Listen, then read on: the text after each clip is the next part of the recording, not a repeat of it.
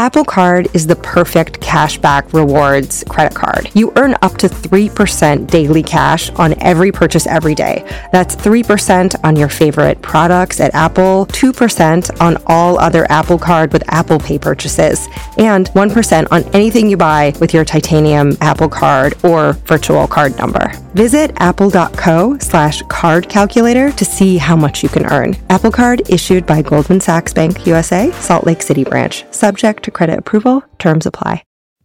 So IXL Learning is a multi-subject online program for kids, and it's used in 95 of the top 100 school districts in the U.S. 14 million students use it. And if you have kids who are trying to get ahead, or if they're struggling with certain subjects or studying for a test that's coming up, IXL is this personalized learning tool that you can use to help kids learn what they need to learn faster. And they have programs K through 12, so there's something for every level. And some of my nieces and nephews have been homeschooled, and so my family has used tools like this to supplement curriculum or to brush up or to sharpen skills. IXL Learning has won tons of awards, and so many students have benefited from it. So make an impact on your child's learning. Get IXL now. And Ologies listeners can get an exclusive 20% off IXL membership when they sign up today at IXL.com/Ologies. So visit IXL.com/Ologies to get the most effective learning program out there at the best price. Oh, hey, it's your fig tree. Just waiting in the yard to see how many leaves it has to sprout and unfurl before you stop and say, oh, look, the fig tree has leaves. Allie Ward, back with a bonus episode of Ologies. Did I think I was making this episode 2 days ago? No. But sometimes you see a tweet and you say, boy, howdy. Let's get this human on the horn, pass the mic, and spread the word. So the March 10th virology episode was recorded on March 5th. A lot has happened in the last few weeks. I don't know if you've noticed. So I added an update before the intro to that episode, but I'm going to read it here too. Virologist Dr. Shannon Bennett wrote me on March 17th and let me know, quote, daily new confirmed cases are growing in number exponentially here in the U.S., and that is in light of one of the lowest per capita testing rates worldwide by country, 26 tests per million people as of March 10th. That means that even though we all recognize that confirmed cases are just the tip of the iceberg of the actual infections in the U.S., our iceberg is particularly submerged. In short, she said, it's time to take social distancing seriously and flatten the curve. So that was an update from Dr. Shannon Bennett of the virology episode. So in light of the lack of testing, especially comparatively, plenty of us here in great old America are asking, where are the tests? How can we get the tests? So one guy, a neurobiologist and postdoctoral fellow at Harvard's Department of Stem Cell and Regenerative Biology and The Broad Institute, said, well, shoot, we have so many ologists out there. Let's just see who wants to help. I'm paraphrasing. And he put together a Google form just as a private citizen working completely independently, not as an employee of Harvard or the Broad. And within hours, had an army of scientists who are ready to combat SARS-CoV-2, the virus that causes COVID-19, which we covered in virology. In case that confuses you, I get it. So if only we can use the strengths we have and come together, we'll be in a much better place. So rather than just retweeting the URL to the Google form, I thought we'd make an episode out there for anyone who wants to help but just doesn't know what to do.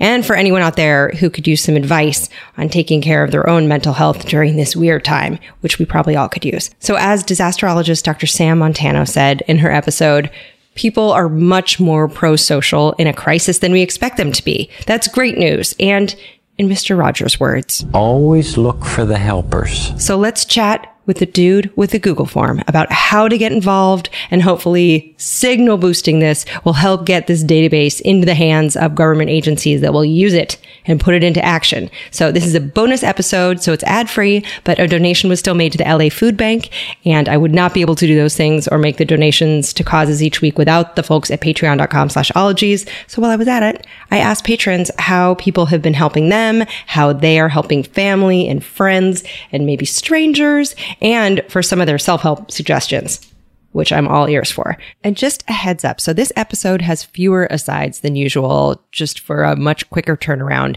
and it's more of a raw conversation than most episodes. Also, the first 10 minutes or so, I asked this ologist bunch of questions about his backstory because he's really amazing and relatable and inspiring. And it's just really interesting. And I want us all to remember that scientists and neighbors and healthcare workers and grocery stockers are all people with these incredible stories. And the more we remember that, the less alone we feel. So if you need some updates on this illness and a healthy dose of hope, you have come to the right place. So hunker down, get cozy, and prepare to feel inspired by the folks out there who have our backs, including de facto community organizer working from an extra desk in his apartment and professional neurobiologist, Dr. Michael F. Wells.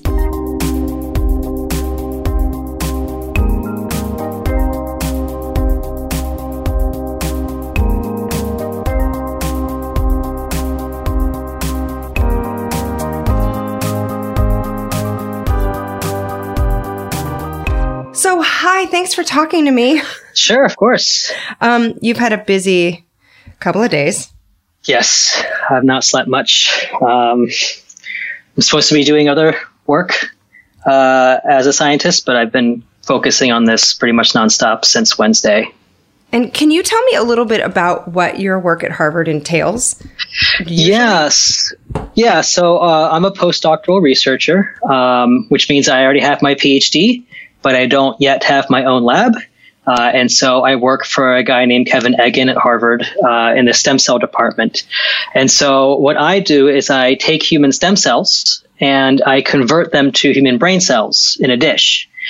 And if you might wonder where those stem cells came from, we can actually harvest, or we can actually take cells, say, from your blood or your hair. Some have started taking it from urine. Oh. And we can convert those cells into stem cells. And then we can take those cells and make them into many, many different cell types so that we can study diseases in these cell types that are actually impacted by that disease.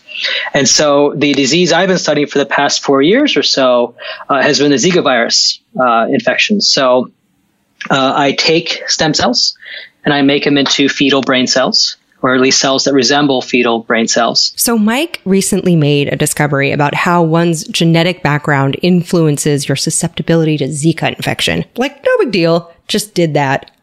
I recently repotted a plant I've kept alive for a year, so I get it. But prior to his work at Harvard, he got his bachelor's in biology at Notre Dame and his PhD from Duke in neurobiology, working with mouse models, studying the genetics of ADHD and autism. So we're all just a bunch of lumpy brains helping other lumpy brains, sometimes via mice.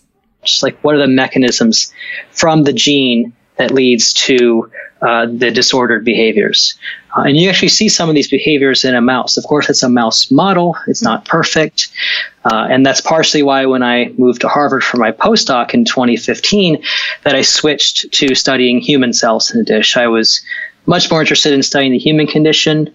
And I also became quite severely allergic to mice over the course of the... Yeah. So if you work with mice for 8 hours a day for 6 years, you know, they will get their revenge on you if you don't properly cover your mouth and make sure you're not inhaling all their irritants that they release. I can taste it. I can still work with mice. It just has to be quite limited interaction with them. Oh my gosh. Now, did you have a microscope when you were a kid? When did you start getting into science? That's a very good question. There's a book, the first book, on my bookshelf, mm-hmm. top of the bookshelf, far left. It's called The Power of Believing in Yourself. Mm-hmm. And it's written by a guy whose name I believe is Spencer Johnson. He wrote this book about Louis Pasteur. And I read this when I was, it's the first book I remember ever reading, but it's about how Louis Pasteur created the treatment for rabies. We now have, if you get rabies, it's no longer a death sentence because of Louis Pasteur's discovery. Mm-hmm. And so I remember being 5 or 6 years old and just thinking like, oh, wow, this one guy in a lab like dramatically changed the course of human history by eliminating this disease from the list of things that could wipe us out if it spreads. And so that influenced me at a pretty young age. You know, I didn't really come from a family that had a lot. And so it was mainly through books that I developed this interest in science. And so by the time I was in high school, I was more interested in biology and trying to understand how the human body works. And I thought I was going to go to college to prepare for medical school, but I quickly realized that I can't see someone having their blood drawn, and even talking about it, you can hear my voice slowing down, and I'm trying not to pass out. Mm-hmm.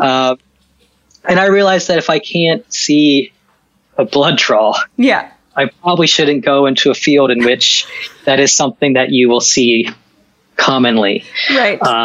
Even if you're not doing it yourself, you will see it. So I remember I went home for Thanksgiving break while I was a sophomore at the University of Notre Dame. And this is kind of when I realized, like, I don't want to be a medical doctor. And so I went home, and on my bed was a National Geographic magazine. Mm-hmm. And on the cover was a guy with all these electrodes on his head. Mm-hmm. And so I was like, okay, I'll do that. I'll be a neuroscientist. And that's pretty much all the thought that I put into it. It was just something that I saw a picture. I'm like, okay, I'll do that.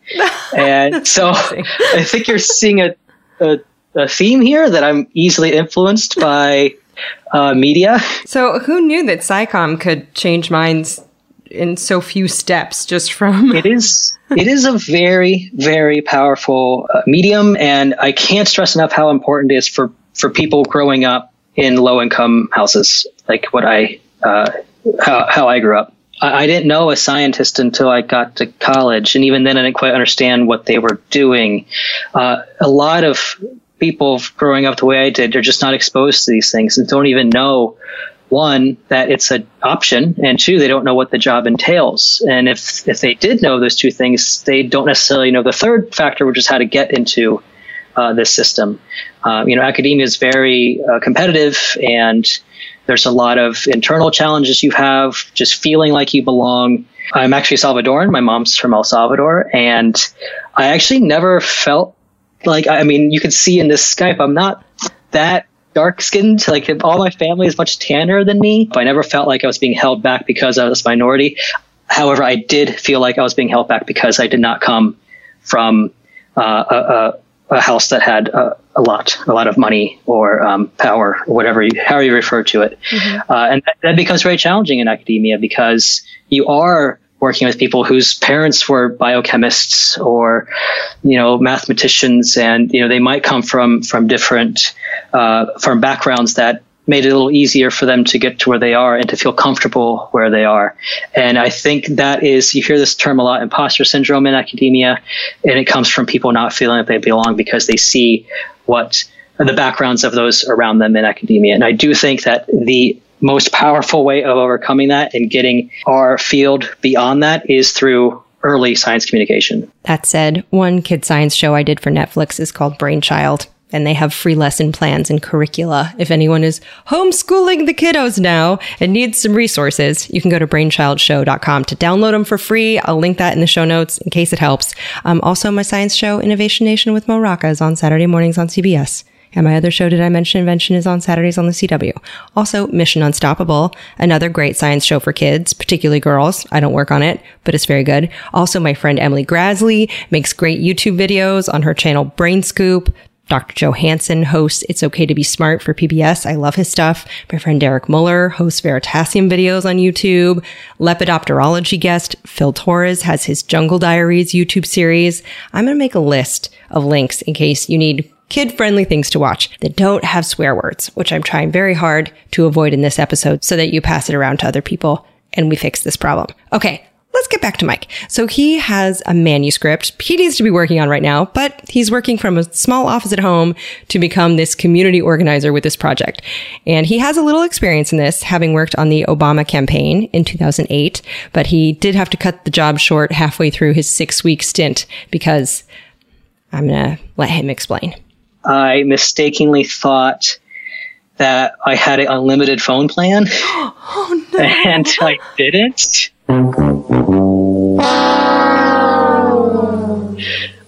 So I remember I was in the field office and I got a call from my mom, and she was just like, Mike, we just got a $650 bill from Verizon. Did you make X number of calls? I'm like, yeah, but we shouldn't matter, right? She's like, no, we got rid of that option like 6 months ago. So no. I was trying to save up for grad school at that point. So I had to quit, and I ended up working in a daycare center for the rest of the summer, teaching kids science. Oh my gosh. Yeah. That's, I guess, just consider that a donation to the campaign, right? Yes. Oh, yeah. God. Yeah. That was pretty rough. Tell me a little bit about what you're organizing. Do you have a name for it yet? No. I mean, the form is called COVID-19 Pandemic Scientist Volunteer Form. Mm-hmm. And essentially what I have done is this past Wednesday, so it was whatever that, March 18th? Mm-hmm. Yes, March 18th. It was the last day that my lab was going to be open for the next 2 months. I've been studying Zika virus for 4 years now, so I have all the skills necessary to perform the COVID-19 testing. And so I was really hoping that at some point, as places start ramping up their testing capacities, that I would have the opportunity to start working at a facility to just help out, in the efforts. And so I'm pretty active on Twitter, and I was seeing that there were these sign up forms in Seattle and in the Bay Area. I later learned there was one that was being widely distributed for the New York area. But what I hadn't seen yet was something for Boston, and I hadn't seen anything that was trying to aggregate all these different sources into one central location.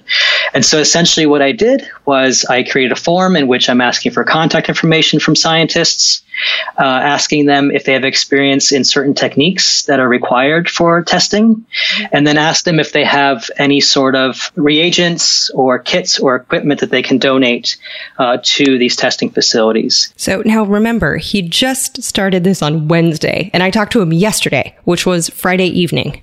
So that was about 50 hours ago, mm-hmm. and we now have 3,368 respondents. Oh my God. So these scientists, we're very, very eager to help out. Like we're doing our, again, a lot of us are at home right now. We have the skills. We just need to be, added to the team. Mm-hmm. And I do want to say something about how this spread so quickly. Mm-hmm. It's primarily, I need to give some credit to a few people.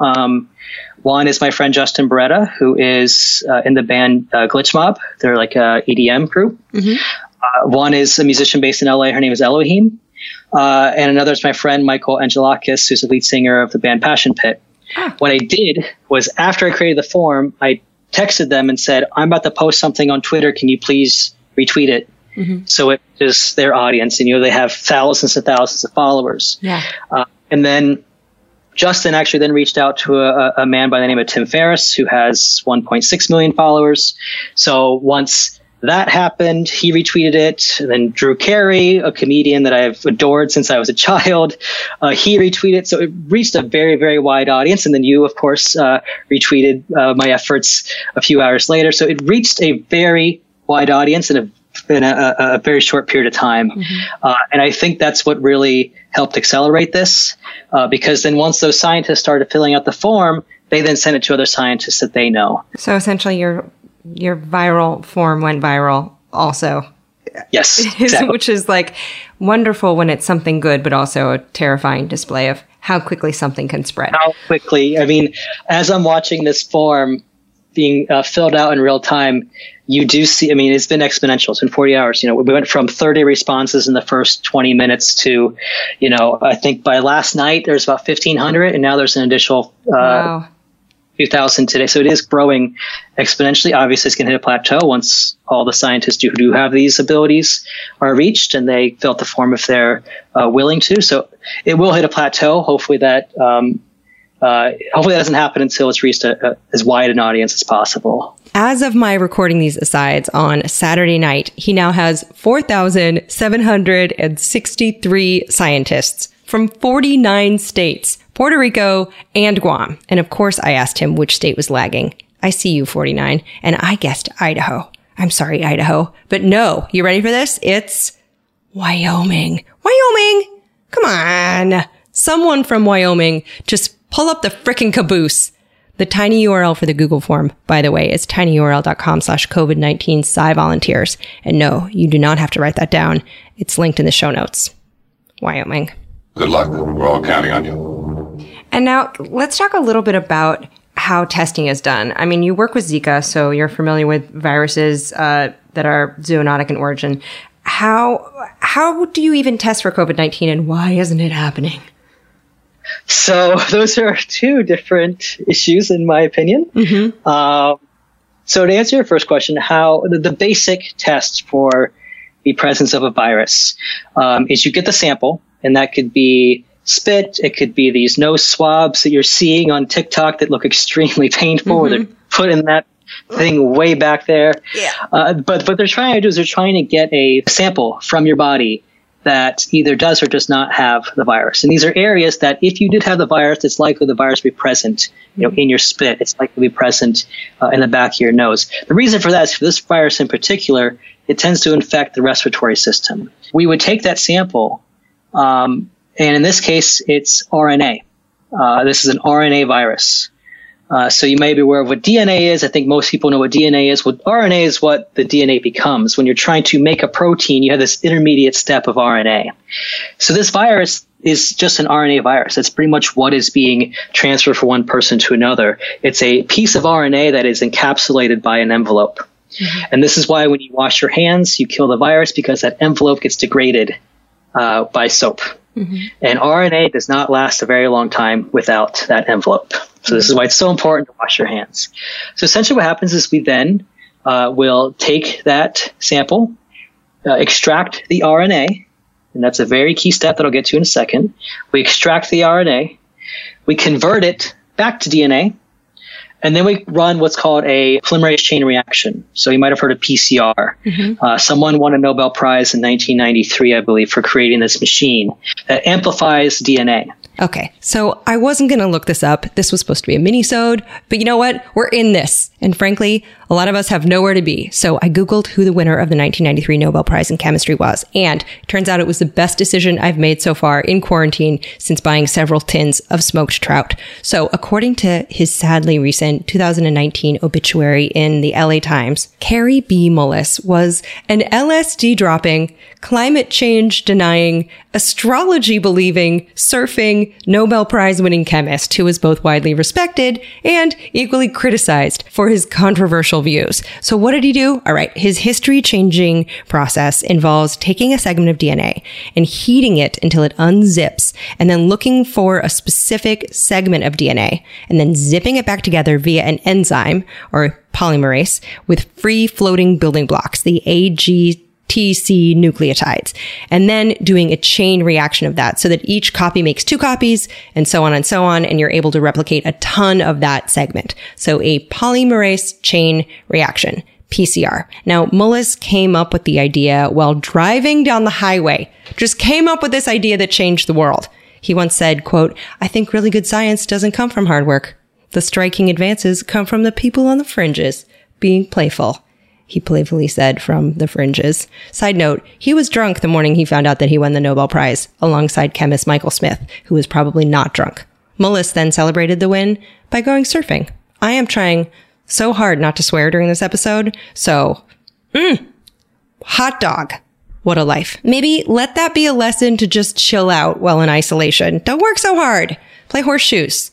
Learn an Irish jig. Just get high and eat some raw biscuit dough. Read a novel you don't think you deserve to. Either way, you're avoiding the virus. You might even end up winning a Nobel Prize. Just don't surf drunk, I guess. Now, what if you're sick? How does the test work? So let's say you have the virus in your system. We take a spit sample. We then extract the RNA from your spit sample. And when we run the PCR, it'll tell us if that RNA was actually present in the spit. And the way it's usually done is with a machine that's more quantitative than just a standard PCR. And what this does is it incorporates a green dye into the DNA as it's being replicated, as it's being amplified by the system.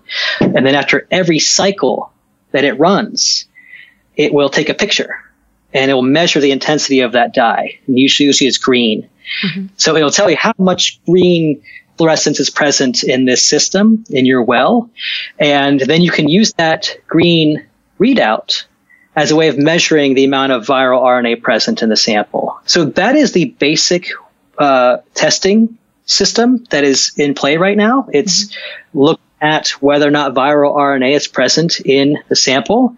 Having said that, as a result of the national emergency being declared, there are now loosened restrictions on the types of protocols you can use to test for COVID-19. And so some universities have found ways that are much faster than the thing I just described to you. And so they are in the process of getting approval through the FDA, through their state and local authorities to use that as a test in their community. And so I do anticipate that we're going to actually learn a lot about different ways to test for these viruses, to make these tests more efficient, because the need is so clear right now for us to do this very quickly and safely and accurately. So that's what's going on right now with the testing. If you want to know why there are no tests going on, that's the $1 million question. Or there are, but they're not where they need to be. Yeah. That's primarily, from what I've heard, an issue with the lack of reagents. So that RNA extraction step, mm-hmm. which is for most protocols, it's the first step. Those are usually made available through a kit. And the most commonly used is this kit from a company called QIAGEN, which is based in Europe. There are very, very few QIAGEN kits available for these labs. And so one of the things we include in the database was a question that we asked all these scientists. Do you have RNA extraction kits that you're willing to donate from your lab to a facility that is currently testing and in need of those types of kits? Lawmakers, holler. Are you in government? Could you use a list of scientists willing to chip in and help out? Well, here it is. Free for the taking. So let's speed this business up. Get some swabs up some nassholes. Stat. And why do some tests, I'm hearing, take like 5 days to get back right now? Is that because of the availability of the reagents? I think it's availability of the reagents as well as the backlog of tests that need to be done. Mm. So I'm not actually working in these facilities, so I can't speak directly to that. Yeah. But if you don't have enough kits or you don't have the capacity to do so, some of these places can only run, anywhere from, I'm seeing some that can only run 20 kits a day or 20 samples a day. And so if there are 100 people in line, then it could take up to 5 days to get your results. And that's clearly not good. That is not going to be helpful. If you look at what happened in Wuhan and how they eventually got control over the virus to the point where they're now having very few new cases each day. Part of it was because of a very aggressive testing system they put in place in which they would actually go door to door and determine if someone is showing symptoms. And if they were showing symptoms, they would administer a test right there and get them the results back as quickly as possible. We are nowhere near that in this country. And, even with that aggressive approach that they took, which also included something called centralized quarantining, even with that aggressive approach, they still are not looking at a coronavirus-free environment until mid-May. Mm. And they had the outbreak start in January. So even then, it's taking them 5 months to get rid of this thing. Mm-hmm. We are just now in the early stages of this, and we are not being as aggressive as them. So it's likely this is going to last longer than what took place in China. And this is a stupid question, but why were they able to do those door-to-door tests? How did they have such an availability of kits? Is that partly from the SARS infrastructure from 2002? It's possible. I don't know the exact answer of that question. They might not even have made that information available. I'm not entirely for sure. Yeah. I know that for Wuhan, they had a lot of scientists and doctors from outside the Wuhan region aggregate into Wuhan to help out with this. Mm-hmm. It's also possible they had their own manufacturing facilities to make the RNA extraction kits. Again, it's not just QIAGEN that makes these kits. There's a lot of them out there, which is something that kind of makes it a little more challenging as well, because different facilities in the United States are using different kits. They're using different qPCR reagents, different machines. It's kind of all over the place right now. There's no real agreed upon protocol. And what types of scientists can help pitch in? So this is what's really nice about this. And this is why we have now 3,387 respondents, is the fact that these techniques are things that most life scientists learn very early on in their careers. RNA extraction is the first step of many, many different procedures you run any given time in a laboratory. PCR is a hallmark procedure for so many things we do. So PCR was the first thing I learned in lab when I doing a rotation at Duke University. The absolute first thing I learned was PCR. And so, this is not something where you need a PhD to do. There are technicians who show up, who are undergraduates at a university, who immediately learn these things. I had a high school student in our lab 2 or 3 years ago who was able to run qPCR, in his first week. Let's say that we can go ahead and do this, it's go time. How do they make sure, if they're voluntarily doing this, that they're not getting contaminated by samples, or they're keeping their own health in check? Yeah. That's a very important question, and that's why a lot of these facilities will, from what I've been hearing, they're actually training these people. There are certain certifications you need to receive in order to work with potentially infectious samples. And so I've seen that in some places they're just doing 1 or 2 day training sessions to get everybody up to speed, so when they go in there, they're not putting themselves at risk.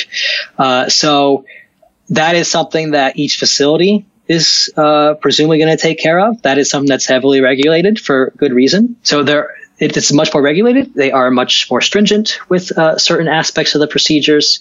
And so, this is why, again, you don't want to just hire anybody off the street to do this. Ideally, you'd pick someone from this 3,392 person list who already has experience in these techniques and we'll be able to pick it up very, very quickly. And now, what about access to some labs? In these kinds of extenuating circumstances, if you're working with very few individuals in a lab, you're keeping 6.5 feet apart. Nobody's slobbering on anyone. Is it okay to sneak back into your lab and do a little punk rock testing? So that's a good question. To be clear, not all labs around the country have closed. Harvard was one of the first. I think they've actually followed suit from University of Washington and Stanford. So the West Coast kind of started this idea of trying to de-densify laboratory settings. The rest of the country that does have their labs shut down, including Harvard, what essentially we're doing is there is a very, very small number of people who do have access to the lab, and it's very limited. So I was chosen from my lab to be that person. I will be going in tomorrow. I can be there for 3 hours. I can feed this specific set of cells, and then I have to leave. Mm. And they regulate all this because most of these buildings have key cards, so they can toggle my access. Mm-hmm. And I couldn't, for example, just walk in right now because I'm not authorized to go in on this date. So a lot of labs right now are authorizing certain people for specific times. That way they can avoid close contact or running into each other. Now, Mike agrees with those tactics. He thinks we have to stamp the virus out as quickly as possible so it's not endemic or just kind of loitering around as part of a new way of life until there's a vaccine. And are there any vaccine researchers or scientists that have signed up to say, put me in, coach? So I did include on this form a option to select whether or not you have any experience in vaccine development. Mm-hmm. And the reason I've added that is because I didn't want this list to just be useful for near-term testing. I wanted it to be available to anybody who may need it in 6 months from now in order to identify people who might be able to help with later stages of fighting this virus. Having said that, there are a lot of companies and a lot of organizations building the infrastructure for vaccines, and I'm sure you're aware that earlier this week they've already started testing this in Seattle. Mm-hmm. One of the vaccines that's available. Hopefully it works. I will say that vaccine development is very tricky. There are viruses out there that we still don't have good vaccines for. So, there's no vaccine for Zika, even though there's a lot of interest in developing that. And so when Dr. Fauci says that we are 12 to 18 months away from a vaccine, I think that's accurate because it's not just developing the vaccine, it's testing it, making sure it's safe and effective, and then it's mass producing it. Right. And, you work with mosquito-borne illnesses. You have in the past with Zika. What is the hope with the anti-malarial drugs fighting a virus? I don't. So like chloroquine, I think I've been hearing So I don't really know. I mean, chloroquine seems to be one of those magic drugs that works on everything in the laboratory. It works at killing everything in the laboratory. I have seen many different theories out there, and some that have more support than others experimentally about drugs that could work. And in fact, a paper just got published while I was waiting for your call in Cell. And this is, Cell's a huge journal, and there's a certain clinically approved protease that helps cleave parts of the viral envelope, and in doing so prevents the attachment of the virus to lung cells. But, I could also list 100 drugs that will probably work on Zika. There is a bottleneck from what we find in the laboratory and what actually makes it to patients. And there's a lot of things that can stop that from happening. It could be that the drug, it might work in a dish, but the second you put it into a human being, it goes to their liver, it stops working. It could be that it actually causes more harm than good. There are some things that we look at in a dish and it says, hey, this looks like this drug will reduce infection, and ends up makes you more prone to infection, or makes you more susceptible to a bacteria or something. So there are all these different aspects of it that are very hard to predict. Chloroquine's been around for a long time. It'd be nice if it worked for this, but I still think, before doctors in the United States start prescribing it, there's probably other hurdles that need to be passed before they can start doing that. Yeah. Side note, I looked into this, and the president has been all caps tweeting about this anti-malarial that's also used for rheumatoidal and autoimmune conditions like lupus. But according to an article in Slate, in his tweet lavishing hope on this treatment, Trump cited a scientific journal that only studied 20 patients and was not a controlled clinical trial. But regardless, people are clamoring now to get this drug, with several reported accidental overdoses on it, while also leaving the patients who actually need it for autoimmune disorders not able to find it. What is my point? It's cool your jets. Let's all cool our jets on this. So far, it's in the flim-flam bucket until there's some actual proof of efficacy. Right now, what people need is to isolate, not get or spread the virus, and for people who may be carriers, access to actual testing. And now, what if people have items that they can donate from their lab? What kind of things are you guys looking for? So from what I've been hearing is the most precious thing are these viral RNA extraction kits. And there's many on the market, but again, there's very few that are currently available. So we are trying to make that available to people by having access to the database. They can see which labs in their area actually have a kit available for them. And then through the database, they can make direct contact with that individual and say, okay, what kind of kit? Is it expired? Mm-hmm. Is it been unopened? So right now they really want unopened, unexpired kits. That could change 5 months from now, where they become more desperate for these kits. It could be that we don't care if it's been opened. We just really, really need this kit right now. Yeah. So I've anticipated that sort of need, which is why I didn't ask people, do you have an unopened, unexpired kit? Uh-huh. I just had a blanket question. Do you have this kit that you're willing to donate? Mike says that in the other section of the Google form, people can say if they have PPE, which is not a disease. It means personal protective equipment that they can donate. So gloves, N95 masks, face shields. One physician, Dr. Josh Lerner, posted an open letter on his Facebook page today that went viral, or went epidemiological, I should say, in response to the CDC loosening their guidelines for healthcare workers on the front lines.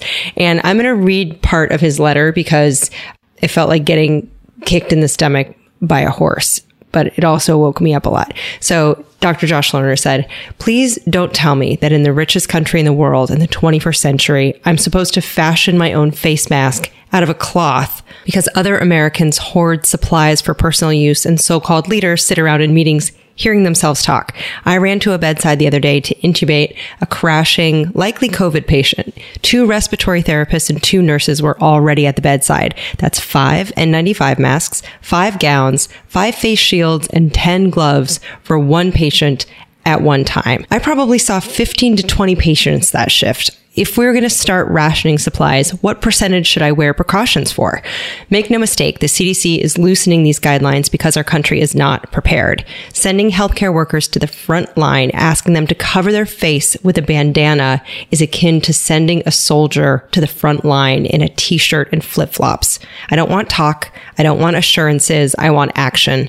I want boxes of N95s piling up, donated from the people who hoarded them. I want billion-dollar companies like 3M them halting all production of any product that isn't PPE to focus on PPE manufacturing. I want Procter & Gamble and the makers of other soaps and detergents stepping up too. We need detergent to clean scrubs, hospital linens, and gowns. We need disinfecting wipes to clean desk and computer surfaces. What about plastics manufacturers? Plastic gowns aren't some high-tech device. They are long shirts, smocks made out of plastic. Get on it. Let's go. Money talks in this country, he says. Executive millionaires, why don't you spend a few bucks to buy back some of these masks from the hoarders and then drop them off at the nearest hospital? We need to divert viral culture media for COVID testing and research. Netflix and chill, he says, is not enough. While my family, friends, and colleagues are out there fighting. Our country won 2 world wars because the entire country mobilized. We outproduced and we outmanufactured while our soldiers outfought the enemy. We need to do that again, because make no mistake, we are at war. Healthcare workers are your soldiers, and the war has just begun. So that was a letter from Dr. Josh Lerner, who is a pediatric ER doctor. So the folks on the front lines need help, and we can help by sharing info and making some noise so our government takes action. What would be your dream in terms of who picks up the database? Like, what would be the best case scenario of where all this information that you have now collected over the course of 50 hours goes? So, I would love if this got into the hands of a federal agency that they can then distribute to, health officials at the state level, at the county level, at the city level. I don't have that infrastructure. I do not know all these people throughout the country who, may be in need of this right now. So ideally, it would be something that comes from the top, and it just gets, just trickles down to all these other agencies. In lieu of that, I am doing my best to contact state officials, basically just cold emailing them and saying like, hey, I have this thing. You may need it in the future. I'm more than happy to give you access to it. I just need to know who to give it, who exactly needs it. Yeah. So that's honestly been the hardest part so far. Obviously, the response from 3,411 people came very quickly. But so far, I've only been able to share this database with health officials in Massachusetts and North Carolina. I'm also working with a group in New York who has been using it because they're setting up organizational groups in New York to help recruit these scientists. And I'm also working with an organization known as End Coronavirus. So they're endcoronavirus.org. And we're trying to find ways to distribute this database to others. We've built this thing. I really want it to be in the hands of people who can turn this database into action. But this is actually the first Google form I've ever made. So I'm kind of learning as I go along on how to run this thing. That's it. This is... 100% success on your Google Forms. So when in doubt, I don't know, make a Google form. I'm feeling inspired as hell to make some spreadsheet databases, people. I also messaged my good friend and your favorite diabetologist, Dr. Mike Natter, on how people could help. And he said, well, if people have boxes of N95 masks, that would be ideal. He said, if you see a healthcare worker in a coffee shop or bodega, offer to buy them something. He clearly is a New Yorker. Also, you can send electronic gift cards or food to hospital staffs. I did that today with Dr. Natter's team, and he FaceTimed me from the nurse's station saying thank you, which was completely unnecessary. But in the background, one of the nurses stepped into frame in full PPE, mask, face shield, gown, and it was so surreal. It just looked like a scene from a movie. And these people are literally risking their lives to save ours. So just buy them a frickin' panini, But Dr. Natter stresses that you should not go to the hospital to drop anything off. Contact the hospital via phone or email first to ask what you can deliver and how. But yes, electronic gift cards for dinner. Clutch. Now, I also asked y'all what you advised how to help in these times. And I put this up on my Patreon, and just a deluge of great ideas came up. So I thought I would read some of them off because there are so many things I didn't even know or think about. So let's get right into it. So when it comes to donating something, what better resource than your own hot, squishy, sloshy bag of blood? So patrons Ashley Herbal, William Andrews, and Aubrey LaBerre said hospitals and the American Red Cross is in desperate need of blood donations. So they've had to cancel donating events, and a good chunk of their regular donors are 60 and older, Aubrey said. So if you can, and it's safe to do so, you can please donate to your local blood bank. You can call ahead and ask about their protocol if that's a concern. Now, if you are afraid of some needles, but not other types of needles, so what? You can sew masks. ton of patrons, including Joe Alexander, Shirley Dark, William Pence, Amanda Richards, Maria Kumro, Heather Allens, Laura Schulte, suggest grabbing some fabric, nice looking fabric, and looking up patterns online and seeing if you can churn out some face masks. Now, are these cloth masks as effective as N95s? No. Of course not, but they're better than literally nothing. Now, some healthcare workers are being asked to use one mask for days and days at a time in some hospitals, when usually they would be changed out after each patient. And Natalie Mastic says, adding on to this, my friend has been making masks for her husband and his colleagues in the ER. There is definitely a need for them. And she recommends making some for some other hospitals, but checking on their needs prior to dropping anything off. Now, what if you don't sew, but you have a 3D printer? Well, my cousin Nate Bronick is a bit of a maker himself and suggested looking into the maker community pages to see if there are any face shield needs locally that you can help fabricate. He says there are several groups that are trying to 3D print masks or face shields for local healthcare providers. So you can Google that, and I'll put a link to that in the show notes. But wait, what's that? What? You have actual real medical gear just lying around because you're really into some creepy cosplay, or maybe you stockpiled and you feel bad now. Don't feel ashamed. Zach Strickland, a patron, wrote in and said, my mom is an RN and a director of clinics for our rural hospital system. If you have any PPE you could donate, gloves, masks, anything, contact your local clinic and see if they could use it. Masks do not have to be N95 to be of use to healthcare staff, Zach says. Eric Polk also wrote in and says, I'm an RN in an emergency room. Oh, thank you, Eric. And I can confirm the need for PPE is critical. Masks are normally used once per patient and then discarded. But due to the current shortage, he says, we are using the same mask for 12 hours. Countless patients. So please, if you have PPE, contact your local hospital. It's a desperate need. What about those close to you, like in your community? Well, patron Scott Sheldon says, I have several elderly or immunocompromised individuals near me, and I'm heading to the store tomorrow morning to get what they need. Scott says, this isn't a blizzard to prepare for. It's a winter or even longer. And patrons Kathleen Sachs, Julia Heyman, Rachel Lynn seconded this. Charmaine H. wrote in, great story, said, share your stuff. They said, I ordered from Who Gives a Crap at the beginning of the year and still had about 30 to 40 toilet rolls left, so I have divided them up and given them to my family members, as most of my family is classed as vulnerable and at risk of getting COVID-19, and I'm disabled, so whilst there's not much I can do, I'm trying to find ways of helping them, and by giving them this toilet paper, it means they can now stay home. You can't spare three squares? No, I don't have a square to spare. I can't spare a square.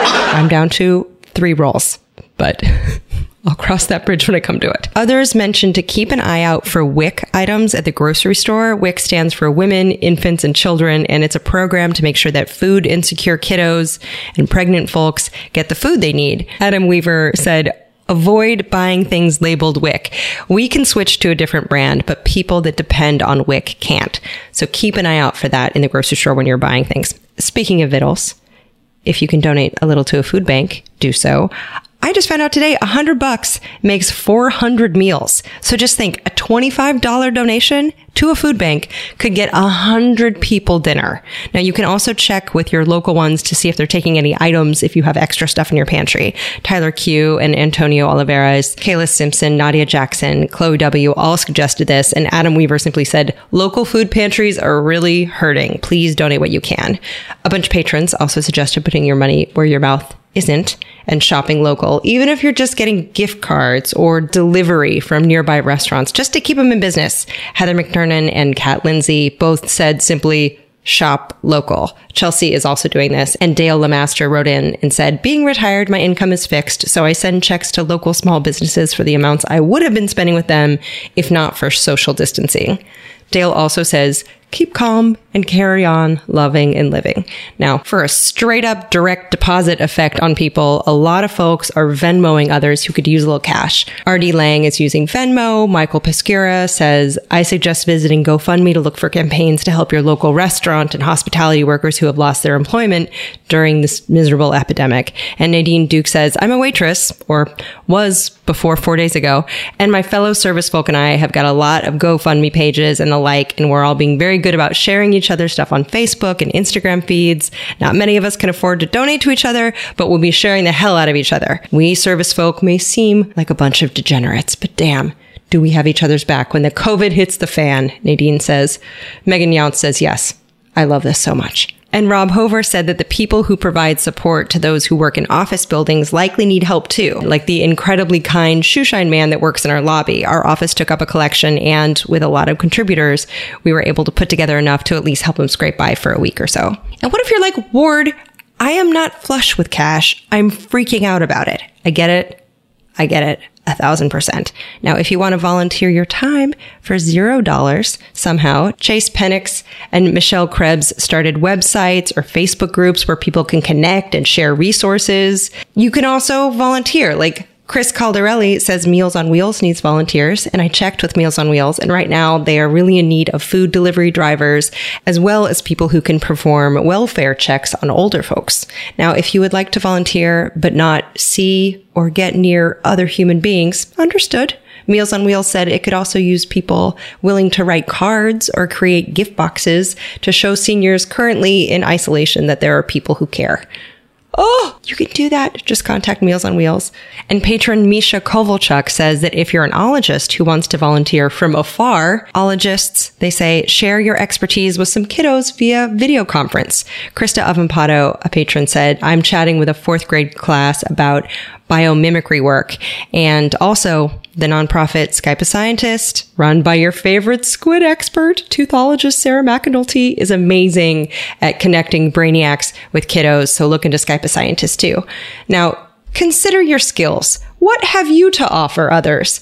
Well, patron Helen Babawash has a lot and says, I volunteered to file income tax returns for low-income Indigenous families.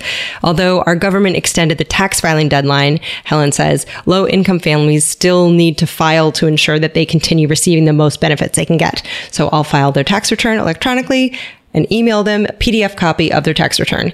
Thank you, Helen Babawash. That rules. Let's talk animals. Patron Nathaniel Cossey is doing whatever their dog wants to do. I second that. I'm holding my dog right now as I record these asides. Ashley Curtin and Rob Hoover say that shelters are closing down and volunteers can't be there. So consider maybe fostering a pet for a while. Maybe you'll adopt it. Maybe you won't. But foster it. Just do it. Joni Waldrop says, if you know someone who's in a more precarious financial position than you are who also has pets, consider maybe buying them some pet food or litter or whatever supplies they might need. What a treat. Help Mr. Whiskers. Now, how can we make sure that the humans who take care of humans are taken care of? Whew. Thank your healthcare workers. Ariella 023 says that their mom is a nurse near Seattle. Oof. And the nurses got a note recently written to them from a patient that was so heartfelt that her mom teared up. She said it felt so good to be seen. So something so simple helped them all keep going. So consider writing a note to your healthcare provider or fire department or favorite small business, Ariella says, and give them a, I see you, you've got this. Megan Guthrie and Sapphira echoed this, and Sapphira added, also, please remember that in addition to doctors and nurses, healthcare is also leaning heavily on the less visible people who are equally important, like the dietary staff who feed our patients and the maintenance and housekeeping staff who are working around the clock to keep up with the requirements to keep everyone as safe as possible. That's a great point. Sapphira also added, wash your hands. Another great point. So yes, take care of others and take care of yourself. Let's talk self-care. I was like, patrons, what are we doing for self-care? Let's talk about it. And patron Esther Cohen says, I think self-care truly varies person to person. For some folks, it's sitting and watching Netflix all day. For some folks, it's structure and scheduling. For me, Esther says, setting a schedule with achievable tasks each day and walking for hours on end has been soothing. Kelly King has been rearranging furniture and has plans to paint the living room. And yesterday, while walking the dog, they made a short video tour and shared it to a mental health group they belong to. Since, they say, I know many people are unable to leave their homes. A virtual walk, if you will. Now, in terms of hitting the pavement, Other patrons are like, heck yeah. Mike Monikowski says, I've taken a page from how incarcerated people deal with being confined by working out at home. And I found that exercise actually does help with depression. It gives you something to do when you'd normally be doing something else. Even without equipment, there are thousands of exercise plans and video lessons available online for every level of experience and preference, ranging from calming yoga to calisthenics, screamed at you by a drill sergeant. And side note, may I suggest Jarrett Sleeper's Quarantine Calisthenics? Every day at noon Pacific time, my wonderful man friend is leading a workout on Instagram Live. No equipment needed, and he is usually in short shorts. So if you tune in, you're going to get a good workout. You'll also see me in the background or me leaving saucy, embarrassing comments as I work out in another room. So Jarrett_Sleeper on Instagram, Quarantine Calisthenics, every day Pacific at noon. On St. Patrick's Day, he wore one of my green t-shirts as a half shirt, and then he gave orders in a leprechaun voice. Get into it. It's a trying time. I love it. Now, for a more mellow experience, R.T. Lang says that they just get an early cup of coffee and go for a morning walk while no one's outside. And Kelly King says, I've been making sure to do yoga or Tai Chi daily for my mental health. Heather Densmore says that their yoga class moved to the beach so that they can stay at least 6 feet away from each other. That sounds amazing. Now, if you're not near a beach, but you're near a screen, everyone says online parties have just been getting their extroversion itch scratched. Stephanie Broherdes, Sarah Nichelle, Julie Bear, Jolie Brown, Angela Scarduzio, R.T. Lang all say they're video chatting. The Google Chrome extension Netflix party, that's where all of your friends watch a Netflix thing at the same time and can comment on it. It's kind of like you're in a movie theater, only you're allowed to talk. And if you throw popcorn, you have to clean it up. There's also the Amazon Chime portal or there's Zoom. You could always go old school and FaceTime. I've been doing that. What if you need to disconnect? No screens, you say. Write a letter, says M. And Liz Ropke says that they have been doing this too because it's always nice to just get a letter in the mail. And this way, you don't have to be on your phone to communicate if you don't want to be. Liz also adds, anyone interested in an Ologies pen pal group? If you are on the Facebook group, the Ologies podcast Facebook group, there is an address swap there. Y'all can write each other letters if you like. I love that idea. I think it's cute as hell. Now, Suzanne K. chimed in to say, I hope this is not too late. Suzanne K., no, it's not. Along the lines of self-care, Suzanne says, I've been listening to a podcast called Mindful 15, apps or podcasts that are guided to help with relaxing your body, and adds, don't forget the beauty around you. That's a great idea, Suzanne K. Maybe write a poem about it, or you could journal. Mariah McGregor says, I've been journaling to both help me sort out my feelings, but also in the after times, firsthand accounts will be helpful for future generations to understand the situation. Mariah says, whether you donate the journal to an archive in 20 years or just have something around to refresh your memory to tell stories to young ones, it's an important part of the historical record. Wow, what a time we're living in. Will we want to remember it? Probably once some time passes. Conchetta Gibson says, I started journaling specifically to document what's going on locally and to sort through my thoughts, but it's done wonders for helping me keep track of what day even it is. Other creative outlets, Conchetta says, are helping too, like painting and Minecraft. You know what? Maybe it's Minecraft. Maybe it's getting lost in comedies. Scott Sheldon says, it's okay to laugh. It's okay to laugh even at our current situation. Being able to uncontrollably cackle is a great medicine to boost your morale immune system. You know what else is? Sparkly lights. Ben McNell says, there's a thing people are doing in my hometown in Canada, putting up Christmas lights again so families can drive around without contact and enjoy family time. So as long as everyone's feeling lonely and no one will see you for several weeks, there's never been a better time to cut bangs and text your crush. Grow out a mustache or your pit hair for fun, or shave the back of your head, shave the front of your head. Will Plewa says, I shaved off my beard so I can get fit tested for an N95 mask. I was an ICU nurse a few years back, so I'm going to be ready to get back in the trenches. It is a war and we'll win it by working together. And I salute you all. I also messaged with my good friend Colleen Flanagan. I've known her since we were 12 and she's a nurse in Northern California. She's currently home on sick leave with what she calls a beast of a lung infection, a fever, and fatigue. She says it's worse than when she got the swine flu and pneumonia. So she's awaiting her COVID-19 test results, but she's pretty sure she's got it.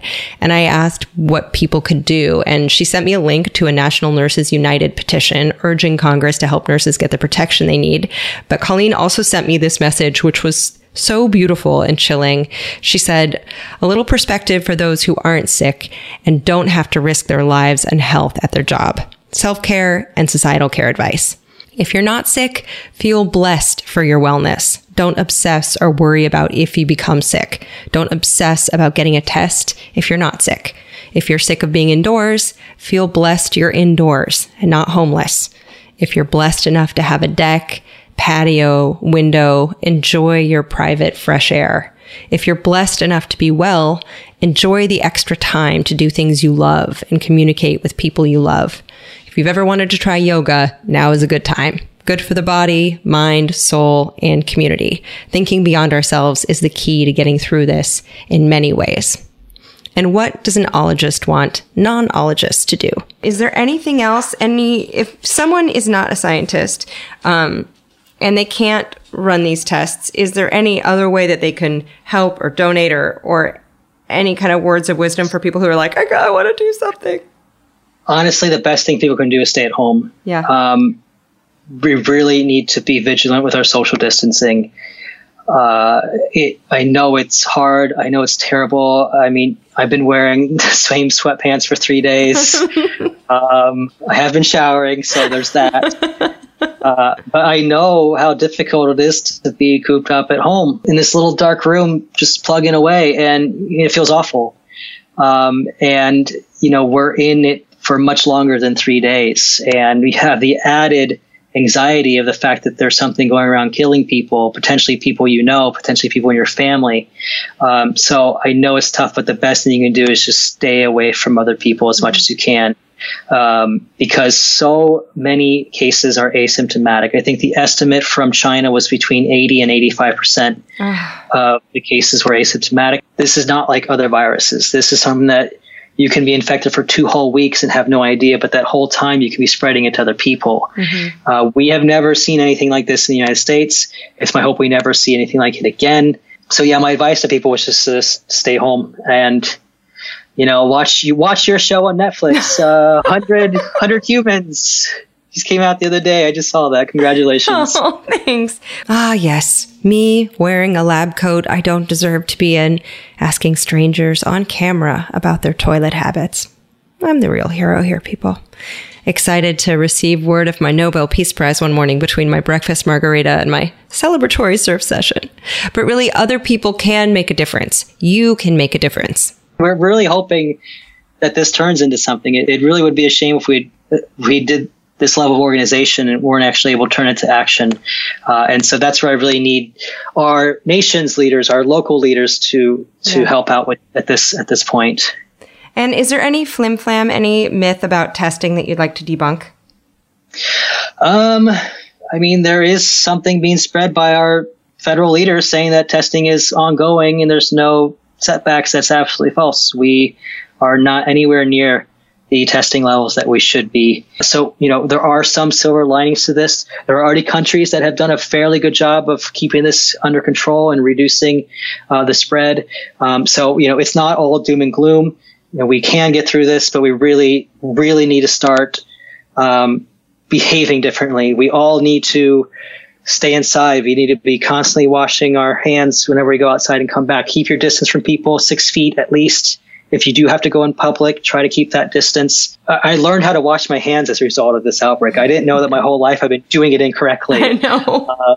And now I know, you should probably clean underneath your fingernails by scraping them against your palm and all those other thumbs. Things. Who knew that? Thumbs. You got to milk your thumbs. This whole time. I never knew that. I never knew I was supposed to be milking my thumbs this whole time. Milk your thumbs. Milk them. Milk them. And when you do, think of me standing right next to you, whispering, milk those thumbs. Who needs a 20-second song, right? Actually, speaking of a gritty little ditty.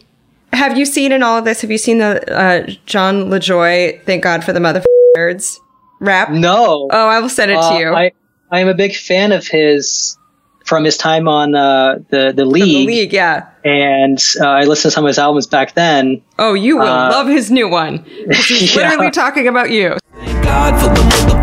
Nerds right now, thank God for the motherfucking nerds. I'm not a very smart person. I don't know much, especially not about viruses or science stuff. Look it up. You'll find it and you'll say, wow, okay, this is precious. Thank you so much, Doctor. I really appreciate you talking to me. No problem at all. Thanks for the time. So ask motherfucking smart people some motherfucking stupid questions. And let's get through this together. Scientists, the tiny URL to the Google form is in the show notes. Please hop in it if you can. Help at all, please do that. You can follow Dr. Wells at MFWells5 on Twitter. We are at Ologies on Twitter and Instagram. I'm at Allie Ward with one L on both.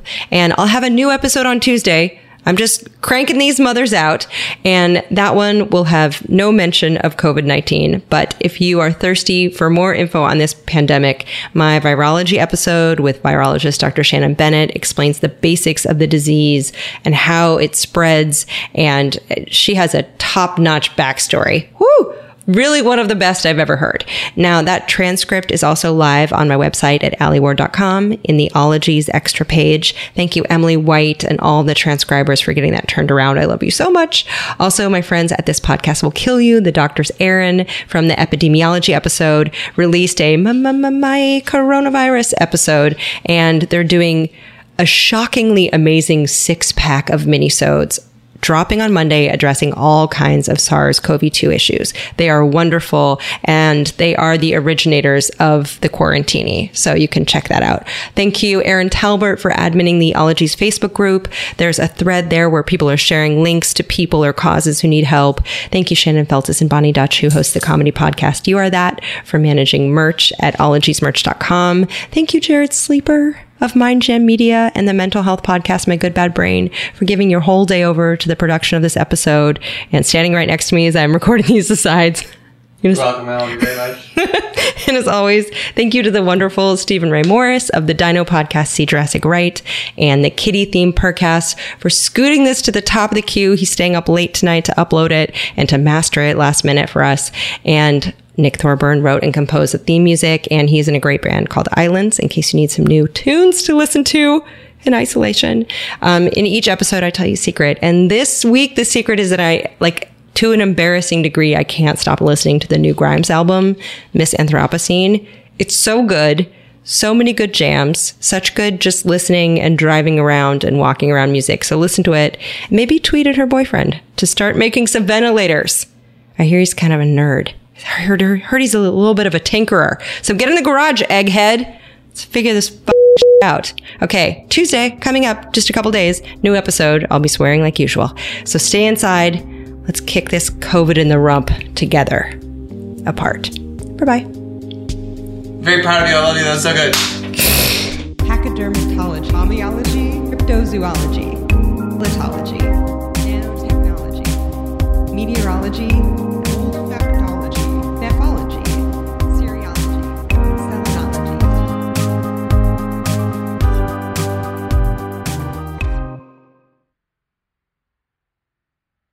maybe there lives a happy little bush right along here.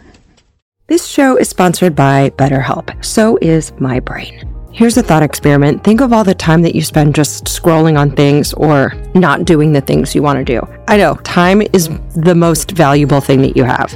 Boy, let me tell you, I had to learn this over time. You know what helps? Therapy. Therapy can help you figure out what matters most to you and how to prioritize it so that you like your life more. And where I learned that was BetterHelp, because yes, I have been a client. So if you're thinking of starting therapy, I know how hard it is to get started. BetterHelp makes it very easy. It's entirely online. It's convenient. It's flexible. You take a quick questionnaire. They match you with a therapist. Instead of just Googling and trying to find someone with an opening, BetterHelp makes it very accessible. And I like that. It's also more affordable than traditional therapy. And you can chat, you can text, you can do video calls, you can do phone calls. For some reason you are not vibing with your therapist, you can switch at any time, no extra cost, no drama. So let me tell you, time is precious. Figure out where you want to spend yours. And you can learn to make time for what makes you happy with BetterHelp. Visit BetterHelp.com/ologies today to get 10% off your first month. So that's BetterHelp, HELP.com/ologies. It's about time.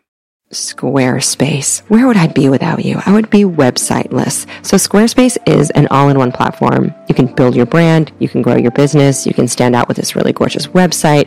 They have templates, they have drag and drop tools. All of a sudden, all your ideas that you've had, boom, look like a great and professional website. I put off putting up my website for years. And then I heard a podcast ad for Squarespace. I tried it, and the next day I had a website. I was like, what? Why did I wait so long? Websites become less scary when you have Squarespace. You can get your domain name through them. You can sell products as an online store, either physical or digital products. Make some ceramics and sell them online. I'll buy them. I do that all the time. Are you knitting so much stuff and you need to sell it? Get a Squarespace website, or if you have tutorials that you want to put behind a paywall, you can do that with Squarespace too. If you are a PhD candidate, get your domain name with doctor in front of it. Launch it the day that you defend your dissertation. Let people find you. Make stuff, let people find you. You can also collect email subscribers and convert them into customers. They have email templates you can customize. They have built-in analytics if you're a data nerd. Trust me, love Squarespace.